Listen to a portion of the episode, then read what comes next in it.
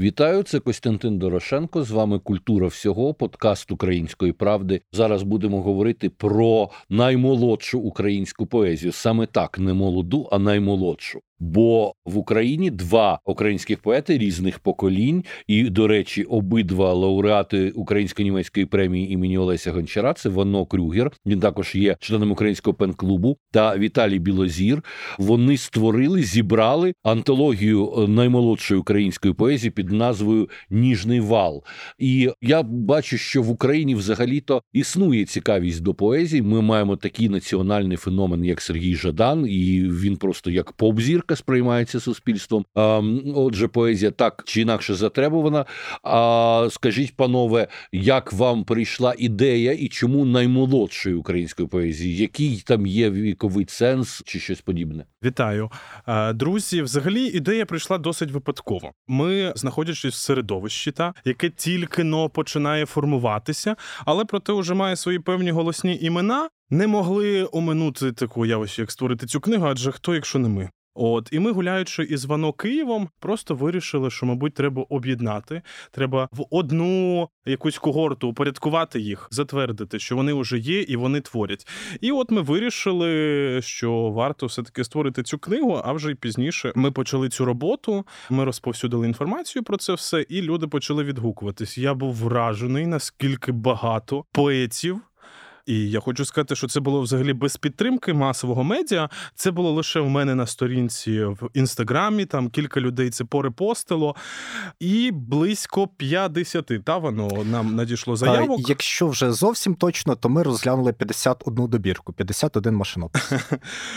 От і з них ми відібрали 37. 37. Чому наймолодша, а не молода? Тому що молода вже представлена і її зробив Малкович. Малкович, та а впорядкував її Мирослав Лаюк. Так. А в чому різниця між молодою і наймолодшою? Ну, бо вже є молода, значить, треба творити наймолодшу. І тим більше це покоління не наскільки старе, яке вважає себе молодими. Та це період 12-х років. Та ну там ти маєш на увазі антологію Малковича? Да, Малковича. Там віковий ценз до 35 років. Це перше, і по-друге, це переважно вже окнижнені поети, тобто ті, які мають книгу. Зрозуміло, що от оскільки вони старші і вже мають певний досвід, то так чи інакше це інше. У нас віковий ценз до 25 років, тобто це на 10 років молодші. Ну і знову ж таки поправ мене. У нас тільки два поети мають видані книги. Це, от, власне, ти, співупорядник і так само автор антології це Тарас Гіль. Е, решта 35 книг досі ще не мають. Тобто, це найсвіжіше. Вони будуть фактично повністю представлені як покоління, от цілий вал от нашою книгою, нашою антологією. Власне, тому наша антологія і важлива. Я хочу все ж таки тебе поправити, тому що Тімов має книгу. Ну, три тоді. Чи ви обирали їх за якимись критеріями стосунку до певного напрямку мистецького літературного, чи це максимально широка репрезентація? Нехай розквітають тисячі квітів, нехай розквітають тисячі шкіл, як каже великий керманич е, товариш Мао Цзедун. Наше завдання було представити, власне, ми про це з Віталієм говорили. Представити наймолодше покоління. По-перше, знявши всі наші суб'єктивні упередження, наскільки це взагалі можливо, мої і. Віталія. По-друге, не тільки суб'єктивні якісь персональні, а й суб'єктивні естетичні вподобання, які так само є у нас, що в мене, що в Віталія. Тому автори доволі різні. Зрозуміло, що є певні поколіннєві речі, є певні автори, які там більше подобаються мені, більше подобаються Віталію. Але загалом, тобто, наша настанова представити по максимуму. Навіть, скажімо, тих авторів, до яких у нас можуть бути естетичні питання, якщо в них цілісна добірка, то от вони будуть представлені великою цілісною добіркою добіркою. Назва антології Ніжний вал. Звідки вона взялася, і як ви її самі для себе розшифровуєте? Це назва за віршем Дмитра Криченка, одного з учасників антології. Тут у нас була велика дискусія. Довелося переконати Дмитра Криченка подарувати. Цю майбутню, як е, ми з ним раніше думали, майбутню назву його першої дебютної книги подарувати нам як назву антології, як назву для цілого покоління, так що це своєрідна офіра Дмитра для антології. видає збірку видавництво Каяла, і я знаю, Віталій, що в минулого року, якраз в розпал ескалації російської війни проти України, там вийшла твоя збірка Паперовий хлопчик. Як ти зараз сприймаєш появу цієї збірки? Чи відносиш ти себе до покоління поетів часу Великої війни? Е, взагалі, збірка готувалася до початку повномасштабного вторгнення, але просто це весь цей процес е, затяжний. І, зрештою, я тоді вважав, що збірка виглядала нецілісною, і я її дописував. І в збірку не мали входити вірші, які були написані уже там на початку повномасштабного вторгнення, але зрештою їх додали, і це вийшла така оптимальна хороша книга. Я Зрештою, не не хотів би мати якийсь стосунок до митців, які там е, і саме ідентифікувати цю належність до цих митців цією книгою, адже є інша книга, та яка вийшла в Польщі, Білінгва. Вона майже вся складається із воєнних віршів. А от паперовий хлопчик це ніжний дебют, власне, от ніжний вал. Ми сперечалися теж із е, воно довго, але воно мене переконав тим, що сучасна поезія, нова поезія, от наймолодша поезія, вона ніжніша ніж поезія попереднього покоління, і тому в ніжний вал доречна назва, тому я й погодився. А в чому ця різниця, і чому ця поезія більш ніжніша? А також цікаво, взагалі, чи є якісь моменти, якими можна поєднати ці всі тексти, які ви зібрали, при тому, що вони різні за стилістикою, за підходами? Власне, так так. Тобто, ще навіть на найпершому етапі відбору, коли я просто читав всі добірки, я от відзначив, я вже знав, про що я писатиму в передмові до антології, про те, що це відмова від побутовізму, те, в чому поезія українська була загрузла в 90-ті роки, те, на чому побудована значною мірою поетика так званих двотисячників. Тобто, це побут, нехай це буде якийсь ракурс новий, неочікуваний, несподіваний, але це все одно так чи інакше побут в цьому ракурсі. Це перехід до релігійних, скажімо, от Віталія є цикл Бапевський сад. там його алюзії, його посилання до єгипетської міфології дуже багато, скажімо, про Христа, тобто дуже багато насправді християнських текстів. Як таких, які можна потрактувати як от суто канонічні, як таких, які можна потрактувати як блюзнірські, ну з е, моралістської точки зору. Дуже багато інтимності. Оце те, що наймолодше покоління вже не боїться, не боїться любити, і це дуже різна любов, яка якій належить любові, не має знати жодних меж. Цікава така історична паралель, нічого не буває просто так, нічого не буває дарма. От 300 років Георгію Савчу Сковороді, і от, власне, в рік цього ювілею виходить наша антологія Ніжний вал. Там знову ж таки є безпосередні посилання до Григорія Савича у віршах Антона Потєхіна, скажімо. Ну але тут важливіший цей цайгест, дух, тобто абсолютно сковординівський. От мене прям настигло зараз, що і справді Сковорода говорив Бог це любов, і в нас тут нове втілення любові, нове втілення релігії, тому що релігію переосмислює молоде покоління і досить вдало переосмислює. І знову ж таки воно цього не боїться, бо там попереднє чи перед попереднє покоління, воно значною мірою ще або боїться, або не вміє про це говорити, скажімо, про віру, та про якісь неконвенційні містичні досвіди. Знову ж таки, що еротичні, що сакральні, власне, їх навіть не треба розділяти. Еротизм сакральний, сакральність еротична. Ну, як ми знаємо, до прикладу, з скульптури Лоренцо Берніні з католицизму з бароко. Знову ж таки, і тут я повертаюся до до бароко. Так?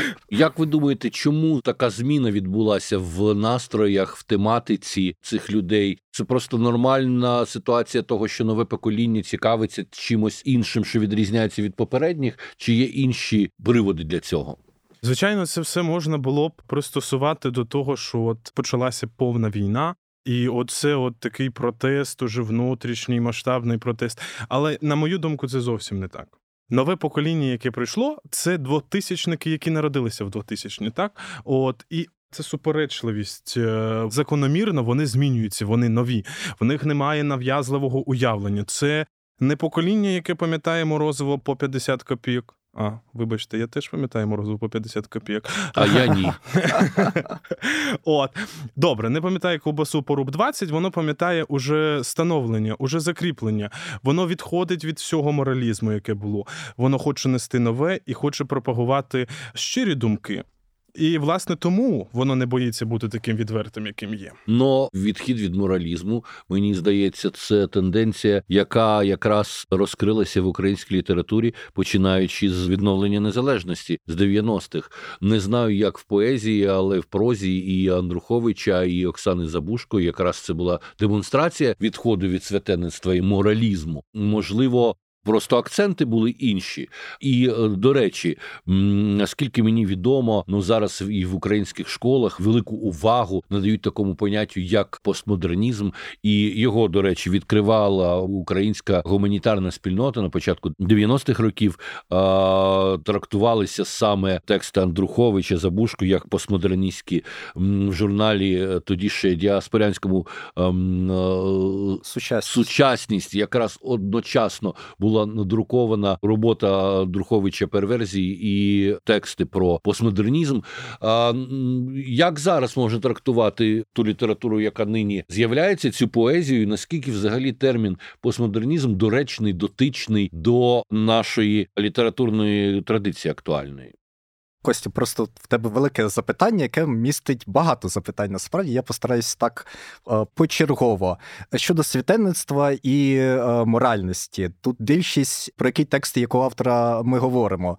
Той же самий Олесь Терентьєвич Гончар, премію імені якого ми з Віталієм маємо честь бути лауреатами. в різні роки. Ну ти так це підкреслюєш уже не вперше, що так різні покоління, різні роки. Та ну це безумовно так і є. Але у того ж самого Олеся Гончара дуже багато еротики насправді в е, його прозі. Берег любові, Бригантина, навіть собор хрестоматійний. Дмитро Кириченко, якого ми вже сьогодні згадували, має навіть ще свою пізню школярську чи ранню студентську роботу про секс у Олеся Гончара, з якою він зайняв місце на конкурсі книжкового арсеналу свого часу. Це знову ж таки до питання про сміливість. І до питання про перегляд нашого канону. Олесь Трентівич Гончар це перший лауреат премії імені Шевченка, тоді ще державної республіканської премії імені Тараса Шевченка.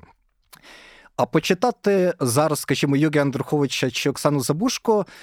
Як на мене, це доволі вже такі суворі охоронці моралі, які можуть за відступ від моральності дуже суворо і покарати. Ну ж таки, до питання про так званий перегляд і так званий відхід від святенництва. Тобто тут все дуже умовно, дивлячись про якого автора, який текст, коли ми говоримо. От так. Щодо постмодернізму, то я загалом категорично проти цього терміну. Повторю Жанна Бодріяра, якого вважають там теоретиком чи радше критиком так званого постмодернізму, про те, що постмодернізм це теоретично неопізне поняття. Кожен вкладає в це, що він хоче. Якось звести це до спільного знаменника і зрозуміти, ну а власне в чому відмінність від просто модернізму, немає. Тобто цитатність, алюзивність, колажованість, іронічна дистанція все це є і в модернізмі уже. На підставі чого виділяти окремо постмодернізм, невідомо. Ну, крім того, що це було модно, популярно на окремих кафедрах в Штатах, потім в літературному інституті імені Горького в Москві, де вчився, до речі, Юрій Андрухович, звідки прийшов так званий український постмодернізм. Він прийшов або з Москви безпосередньо до нас, або пізніше зі штатів. Це все так чи інакше з других рук. Дуже м'яко кажучи, зараз уже взагалі е, пустилися берега окремі кафедри. Я навіть не кажу про наші. Наші дуже часто некритично сприймають донедавна ще й російську традицію. а Зараз, на щастя, вже не критично сприймається тільки західна. Ну, на щастя, це дуже погано, що вона не критично сприймається, але принаймні добре, що хоч західна уже. От е, про так званий метамодернізм, механічне множення префіксів, суфіксів, яке не має верстичної цінності, не дає знання, а просто маскує. Ну стосовно постмодернізму, ті ознаки, які ти тільки що перелічив, це, скажімо так, вторинні статеві ознаки постмодернізму. Первинна статева ознака постмодернізму це абсолютно відмова від ієрархічності відмова від вертикалі, це розуміння повної співставності, горизонтальності всіх понять теорій і так далі. І цим кардинально постмодернізм відрізняється від модернізму, тому що модернізм якраз пропонує конкретні напрямки і течії, які проголошуються як провідні, прогресивні, актуальні і так далі. Постмодернізм каже, що нічого подібного немає. Жодний з напрямків 100% не кращий за інший. Все може бути одночасно і народжує таке поняття, як різома. Це мережа, яка не має центру, і в якій центр може з'явитися будь-де. Фактично, ідея різоми з'являється до появи інтернету і соціальних мереж. А Сьогодні ми бачимо, що соціальні мережі це і є особлення цієї різоми, тому що людина зі своїм гаджетом може бути будь-де в цій мережі, і будь-де може з'явитися якийсь сплеск, сплеск ідей, рішень і так далі. А тому я все таки не погоджуюся з тим, що постмодернізм це термін без е, сенсу. Але стосовно метамодернізму, тут я дійсно не бачу, чим він міг би відрізнятися від постмодернізму. То фактично перелічуються ті самі ознаки, і людям просто хочеться якось називати свій час. Це зрозуміло. Я навіть скажу більше, людям хочеться жити в час якихось кардинальних зламів, бо люди певний час жили дуже комфортно, занадто комфортно. Я маю на увазі людей з заходу, глобального заходу. Власне, те, до чого ти апелюєш, тобто відмова від метанаративів, це ліотар, але знову ж таки це. Була декларація. Насправді, якщо подивитись на ці ж самі соціальні мережі, які ти згадував на резому, так чи інакше ієрархії вибудовуються, і в них так вони можуть виникнути чи там, чи там. Це складно, якщо взагалі можливо прорахувати наперед. Так, вони існують не так довго, як, скажімо так, попередні ієрархії, але все одно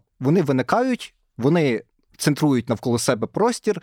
Ну, так, певно, що вони потім децентруються відносно швидко, але ну все одно принципово від модернізму, як на мене, це не вигізняється, недостатньо цього. Це була амбіція по Другій світовій війні, коли метанаративи привели світ до таких жахіть. І от як нам, умовно кажучи, можемо реконструювати оцей інтелектуальний клімат, виразником якого став е, Ліотар, і як нам от позбавити модернізм цього жала, цієї небезпеки? Ну навіть російсько-українська війна свідчить про те, що амбіція, на жаль, не була втілена.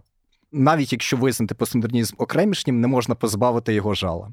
Який погляд на цю тематику нового покоління, Віталію, чи тебе і представників твого покоління обходить оце сперечання стосовно термінології того, як назвати те чи інше явище? Ну, слава Богу, ми всі цього уникаємо. Я не скажу, я не знаю, напевне, хто б якось номінував свою поезію до якогось стилю. Колись я намагався це зробити, коли мені Іванов сказав, що це діло не рук поета. І... Не царська це справа. От я справді помітив, що нове покоління ніяк не приналежує себе до чогось. І це я вважаю, що це нормально. Це, мабуть, найкраще, що могло бути. Якщо ми говоримо про літературну, зокрема поетичну діяльність і про життя поетичне в Україні, як воно зараз відбувається? Ми можемо згадати певний сплеск цікавості до поезії на початку нульових ем, років після міленіуму, коли з'явилася мода на е, так звані слеми, коли поети виступали і змагалися перед публікою у тому, наскільки виразно, скандально, е, екстравагантно вони читають вірші. Я думаю, так що зараз ця хвиля слемів зійшла, чи можливо я помиляюся? Як взагалі це зараз відбувається в поетичному середовищі? Знову ж таки, мода на слеми прийшла з Сполучених Штатів Америки, не передаючи українською мовою. Є книги з історії слему.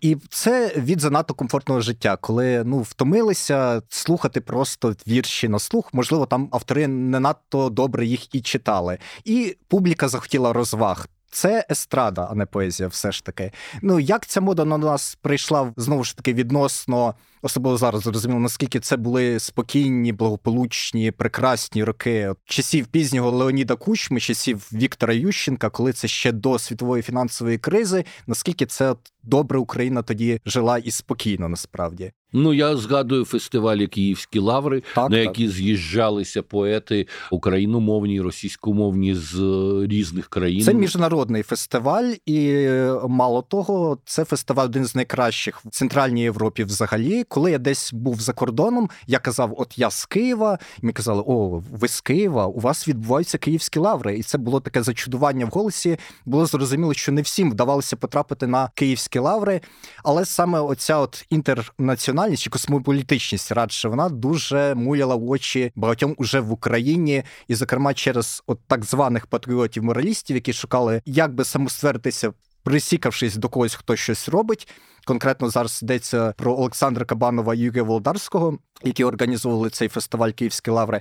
Ну, цей фестиваль вже і припинився, зокрема через це цькування. Себто, е, щоб слухач нічого не переплутав, Володарський і Кабанов це були люди, які просували фестиваль, так і до них мали претензії. Організаційний комітет там. і до них мали претензії люди, яких Франко називав патентованими патріотами. Так. Ну е, я так розумію, що це йшлося через те, що поезія звучала не тільки українською мовою. Навіть не в цьому справа. Ті, хто закидали фестивалю так звану проросійськість, що взагалі то нонсенс, були із Грузії, були із Польщі гості, зі Штатів, і не тільки російськомовні. Ну з Грузії переважно взагалі не російськомовні автори були. З України то справді теж не російськомовні автори. Радше в психіці тих, які закидали, просто відсутні розрізання на сферу приватного і сферу публічного. Там були претензії до якихось приватних поглядів Олександра Кабанова чи Юрія Волдарського, які ніколи не були поглядами фестивалю, які ніколи не висловлювалися навіть на цих фестивалях, на майданчиках його. Фестиваль це справа публічна. Те, що робиться без огляду на якісь особисті мої, чи Олександра Кабанова, чи Володарського, чи ще чиїсь. Ну от.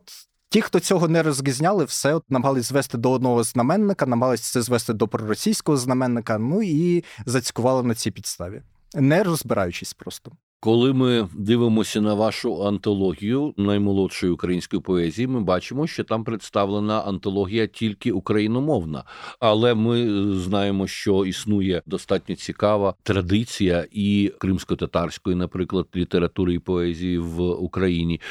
Чи вам не видається, що це трошки завузько? Чи ви думаєте, що мусять бути антології на національних мовах окремі? Взагалі, яке ваше ставлення до того, наскільки національна література література і література національною державною мовою це одне й те саме. Ну, взагалі, я вважаю, що антологію кримсько-татарською мовою варто видати окремо, зробити її красивою, пишною. Але чому в нас немає? Ну, по-перше, мені. Такі автори невідомі серед наймолодших, та і взагалі ми нікого особисто не запрошували до антології. Всі люди, які виявили власну ініціативу, вони надіслали свої тексти, і відповідно були ну тексти ці дані для розгляду. На жаль, мені знову ж таки невідомі ці автори кримсько-татарські, російськомовних не було взагалі. Просто вам не подавалися, так? Не подавалося, так. Ну, себто, взагалі нічого. Ну і інші національні меншини теж не було нікого. Тому так вийшло. Взагалі, це ж не спеціально. Ми не задумували от таку націоналістичну ідею, але просто цього не було і все.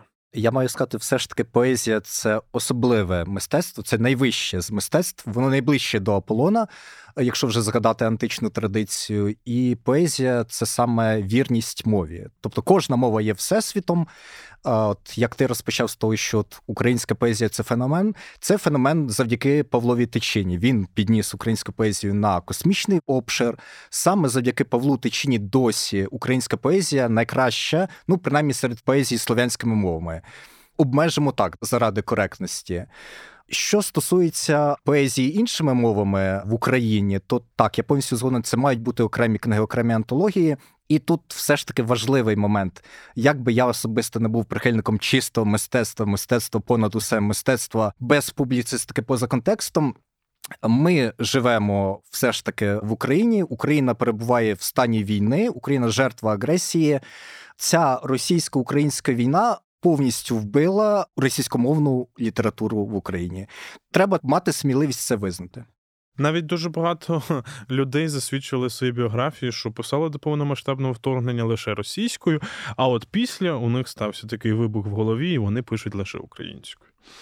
Тобто цим вдалося зрушити свідомість. Цікаво, що і ця антологія, і попередня збірка Віталій Твоя в Каялі паперовий хлопчик оформлена роботами представників українського сучасного мистецтва. На паперовому хлопчику це робота вже класика нашого сучасного мистецтва Кирила Проценка. А тут ми бачимо на вашому ніжному валі роботу Катерини Лисовенко. І Катерина Лисовенко, безперечно, одна зі знакових мисткінь саме періоду ескалації цієї російської війни. Її пошуки мистецькі, її практика мистецька якось дуже окріпла, і вона дуже прозвучала. Вона відгукнулася тим настроям, які переживають люди зараз в Україні.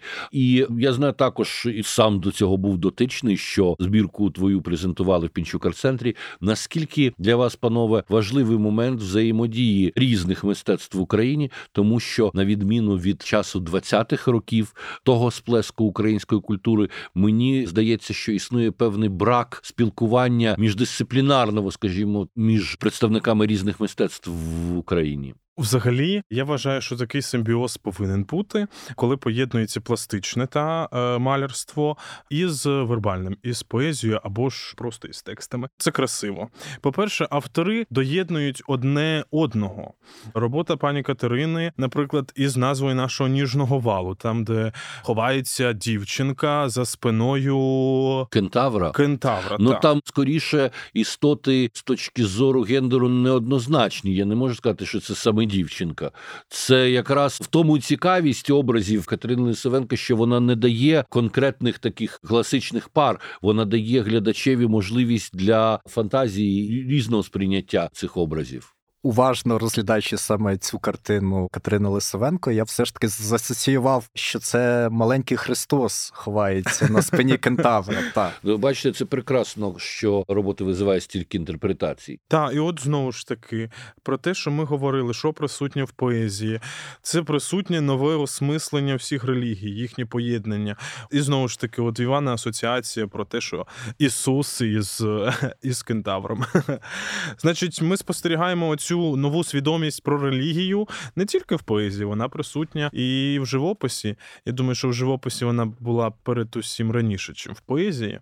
Чомусь мені так здається, але я не експертний в цьому може. У нас дійсно є дуже цікаві молоді сучасні іконописці, і можливо окрему програму цьому є сенс присвятити, тому що навіть використовуючи православний канон, молоді художники роблять дуже виразні образи. Зрештою, це все одно приводить до зміни канону і так далі.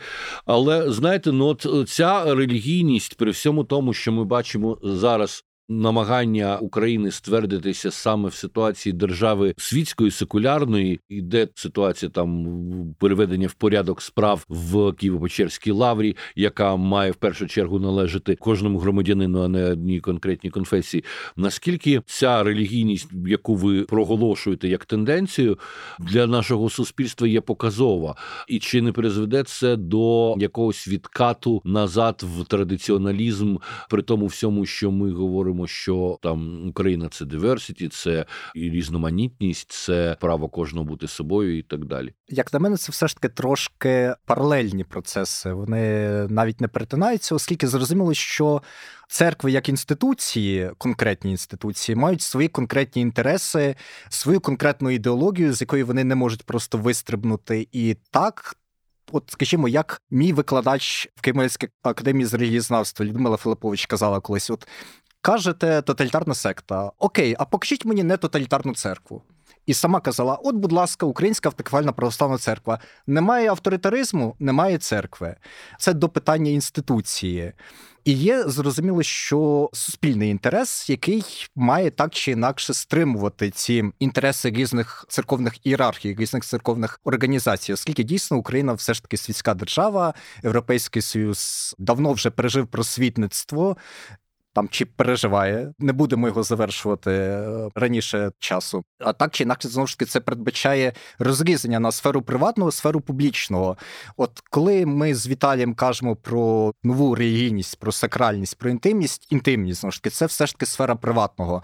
Коли ти кажеш про інтереси конкретних конфесій, щось підім'яти під себе, чи медіапростір, чи конкретні пам'ятки архітектури монополізувати, щоб вони належали тільки їм, винятково їм, і не дай Бог комусь ще, то це все ж таки посягання на сферу публічного. От чому це розрізання абсолютно от модерн, він же ж і побудований на розрізанні респрива і республіка, сфера приватного, сфера публічного. Чому це розрізання гранично важливе? Тому що от воно дозволяє бути вільним. У вірі, бути вільним в релігії, не впадаючи от в церковний тоталітаризм чи авторитаризм. І в мене ще ремарка до попереднього до книги як артефакту, до співпраці з художниками. Це надзвичайно важливо, бо книга це не просто механічна збірка, книга це фізичний, все ж таки об'єкт. І тут дуже важливо. От Ми з Віталієм розглядали роботи Катерини Лисенко, вибирали, і ми зійшлися, що це має бути саме ця її картина з там чи дівчинкою, чи Христом і Кентавром. От, скажімо, в мистецькому арсеналі виставка форми присутності, де один з художників, які мені намалювали малюнки до книги. Йдеться про мою першу книгу віршів Прощальний поцілунок Ілліча, яка якраз вийшла в Польщі теж нещодавно, теж білінгва. І там я наполіг, щоб збережені були малюнки Віталія Янкового, так само як і в українському виданні, тому що я вважаю їх конгеніальними. Це дуже важливо. Симфонія і синергія мистецтв, коли поет і художник кожен по-своєму, але кажуть так, що разом це більше аніж механічна просто збірка, механічне поєднання. Ми, до речі, коли заговорили про київські лаври, трошки відволіклися і не продовжили розмову стосовно того, як сьогодні відбувається зустріч української поезії з слухачем, з читачем, які існують в Україні в Києві, можливо, там клуби, прояви в цьому напрямку. Слід зазначити, що повномасштабне вторгнення триває вже понад рік, так але війна ж триває довше. Так чи інакше, це дуже відбилось на економіці, м'яко кажучи, і це ще одна з причин, чому і київські лаври припинили функціонувати. Крім того, суспільство пережило досвід карантину, досвід пандемії. Так чи інакше, це все призвело до того, що фестивалів зараз немає. Той же самий Львівський форум видавців міжнародний і міжнародний львівський літературний фестиваль в межах цього форуму, той же самий книжковий арсенал. Вони лише потроху. Я навіть ще не можу сказати, починають відроджуватися. Вони радше намагають показати, що вони не зникли, як зникли київські лаври вже. І природнім чином спілкування де поети слухають інших поетів, воно повернулося до такого кав'ярного типу. От є клуб Купідон в Києві, де щосуботи перша поетична кава, от уже 500 якраз кава, тобто це вже ювілей, і це не припинялося навіть під час пандемії відбулося дистанційно, не припинялося навіть під час повномасштабного вторгнення. Важливо, що це. Тобто, це до таких невеликих зустрічей поетів з поетами. Ну, власне, ще дуже багато цих таких маленьких якихось субкультур, які зустрічаються і читають, може, то навіть і не поезія, але вони все одно присутні як явище. Вони збираються, десь читаються, але знову ж таки це не виходить на широкого реципієнта. Це, зрештою, маленькі, якісь такі, як Іван сказав, кав'ярні зустрічі, і все. Насправді все дуже погано. Mm, дуже погано. Ну можливо, через те, що все-таки трохи змінилося людство, і воно сьогодні не таке романтичне, і воно сьогодні більш налаштоване сприймати прозу аніж поезію. Можливо, самий момент поезії перетворення тексту на щось над текстом, на якусь специфічну додаткову естетику. Можливо, це просто є несучасним. Якщо ми втратимо поезію повністю, поезія вершина всього мистецтва, так? Найвище з мистецтва, як я вже казав. І якщо ми втратимо це, тоді сенсу зберігати прозу теж не буде, адже вона так само втратиться, так само асимілюється. Звичайно, що зараз людям цікавіше спостерігати саме цифровий контент. І це нормально, тому що ми живемо зараз в епоху цифрового контенту, і це добре. І зараз дуже багато авторів саме публікують якісь відео із своїми текстами, а не самі тексти. Адже так сприймається легше. Зараз пише Дмитро Зозуля дисертацію про модерну поезію. А, і там Дмитро Зозуля теж учасник нашої да. антології. Я от зазначу. От саме що зараз мають бути знаки в поезії, тобто якісь крапки, якась мова комп'ютерна та оці алгоритми алгоритми, які мусять акцентувати на собі увагу перед усім, тому що сам текст цілісний уже не вважається цілісним організмом. Має бути доповнені, якісь смайлики, якісь крапки, коми, аби акцентувалася увага, аби людина не розсіювалася повністю в тексті. Ну я вважаю, що це досить примітивно і взагалі е, виглядає убого, але зрештою це є і це присутнє, і, і отак. От ти сказав, людство стало менш романтичним. А от наша антологія якраз свідчить про те, що поети стали більш романтичними. І це теж про паралельність трендів. Бо поезія загалом це завжди для небагатьох. Якщо поезія для багатьох, то це не поезія, це вже естрада. Це теж слід дуже чітко розрізняти. Взяти французів 19 століття, це ж так само це були невеликі дуже кола, які засідали власне в певних кав'ярнях. Так само взяти гуманістів часів відродження. Це теж були дуже невеликі кола. Насправді, в епоху відродження більшість по монастирях займалася саме схоластикою, як і в середні віки попередні. Ті ж самі середні віки, що пише Умберто Еко, було невелике коло, яке читало, і були величезні кола, для яких були вітражі, барельєфи, скульптури Шарцького, припустімо, собору, де і святе письмо для тих, хто не читає, де і календарний цикл для тих, хто не читає, де і агропромисловий цикл нерозривно пов'язаний з календарем, так само для тих, хто не читає. Просто це візуальними засобами все передавалося. Як Умберто Еко пише про те, що Шарцький собор це телебачення того часу, середніх віків. От ми повертаємось власне до середніх віків, якщо не до темних взагалі. І так само у нас буде невелике коло, яке читає, і ширші кола Тіктоку там чи інших соціальних мереж чи в сигналі, припустімо. В модерністській традиції поети вірили, що своєю творчістю, своєю поезією вони можуть змінювати світ, просувати його кудись, просувати якісь ідеї. Сьогодні мені здається, про е, подібне не йдеться. Сьогодні я думаю, що митці, поети, вони не з такою амбіцією, вони вже не несуть себе як пророків. Чи я помиляюся? Знову ж таки, просто питання про кого і для кого ми говоримо. Бо якщо там в автора є амбіції, припустімо, змінити всіх або говорити за всю націю, незважаючи на тренди і середовища різні різноманітні, то це радше спадок романтизму. Якщо він хоче говорити там за всю освічену публіку, згадуємо Канта знову ж таки, за всіх, хто читає, то це радше якісь флешбеки класицизму. От якщо він говорить для невеликого кола, або взагалі говорить тільки для себе, для абсолюту, припустімо, то це вже модернізм, але це значно вужче, ніж нація чи всі, хто читає. Взагалі, я хочу сказати про те, що така поезія присутня навіть зараз. Але чи можна назвати її поезією, це вже досить відносно.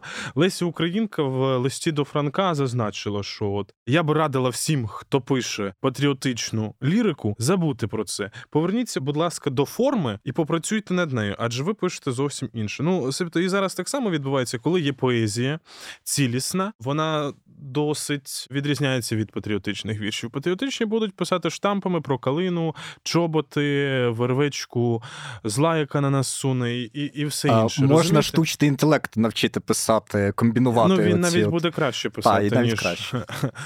більшість, хто а пише. От поезії штучний інтелект ну, ніколи не напише, ризикну ствердити. Ви могли би назвати кожен з вас кілька ваших фаворитів, тих авторів вашої наймолодшої антології, в яких ви впевнені, що вони продовжують своє життя в мистецтві? Бо можливо написати і 10 хороших поезій в юності, і потім взагалі забути про це і десь зникнути. Чи можете ви рекомендувати нам слідкувати за якимось з ваших авторів? Певно, що я нагадаю, всього учасників антології 37. Так чи інакше, я думав, от кого б я обрав як своїх фаворитів саме. При тому, що так, я зараз назву цю свою п'ятірку. Я одразу скажу, що ця моя п'ятірка, один з цієї моєї п'ятірки представлений взагалі одним твором, хоча й дуже великим поемою. Інший, навпаки, представлений найбільшою добіркою десятьма віршами, решта троє. От між ними. А, За абеткою, ну, певно, що це Віталій Білозір, власне, співупорядник. Та, та Віталію, ти мій фаворит тут, так. А, Віталій скромний, у нього добірка буде з восьми віршів. Потім наступний мій фаворит це Антінищук. В нього добірка 9 віршів. Потім мій фаворит Дмитро Криченко, якого ми вже згадували, в нього одна з найбільших добірок 10 віршів. А Тут важлива ремарка: кількість віршів в добірці не свідчить про те, що це найкращий поет. Це свідчить про те, що це цілісна добірка, з якої немає чого вилучити. Ще раз, от я поки що назвав тих, в кого от великі добірки, зараз буде далі. А, Павло Рибарук один вірш. Хоча і великий поема, Але ну це геніальна велика річ. Е, Віталію, твої Взагалі, ну я давайте так, щоб не уподібнюватися до Вано, тому що у нас з ним дуже різні смаки. Е, Тому мені у нас і двоє подобається. упорядників. Да. От мені подобається Любомир Лисонін. Але інколи, зрештою, в нього теж є штукарство, як є і, і щука, нехай він не ображається на мене. От це Лисонін, це Юлія Петрук, це Посейдон, за якими варто, тому що от вони, зрештою, несуть щось справді нове. Також мені подобається ще. Апельсин, яка представлена теж одним віршем, це єдиний вірш, який мені подобається. Я сподіваюся, що зрештою вона продовжить писати, тому що дівчинка, і от вона на межі, вона намагається балансувати над чимось. А про те, що чи збудуться поети, чи не збудуться, ми сьогодні звано, коли йшли сюди, я йому кажу: от ми там е, видаємо одного поета, я не буду називати його. І я кажу: дивись, якщо він не збудеться в літературі, в нього буде про себе пам'ять хороша. Тобто в нього є якийсь там процес, що його видали, і він може дивитися і казати: Ах, який я був красивий молодець, а зараз в що я скотився. Або якщо він збудеться, він буде казати: Ах, я став кращим, чим був. Тут таке, розумієш, я просто хочу представити із вано найширше коло. А чи будуть вони, чи не будуть, ну це вже діло кожного. Ну, зрештою, так, історія мистецтва все одно розставляє свої абсолютно несподівані акценти, і іноді людина, як і творчий доробок, якої вважався маленьким і не надто відомим, через певний час стає одною з найголовніших символів того чи іншого періоду в історії мистецтва. Я е, ще лишень додам. Отже, фаворити Віталія. У Любомира Лисоніна так само одна з найбільших добірок 10 віршів, у Юлії Петрук 9 віршів, в Посейдона шість віршів, у Апельсина Віталій вже сказав один вірш. От, власне, до чого до поезія це не питання кількості. Поет залишається найкращими своїми віршами. Чи він один, чи це ціла книга найкращих віршів? Так само, як і кожний митець. Можна розширити та загалом, як кожен митець. Та. Дякую, панове. А, Отже, йдемо в книжкові крамниці, дивимося, як можна замовити в інтернеті антологію наймолодшої української поезії Ніжний вал. Дякую, до зустрічі. Дякуємо всім.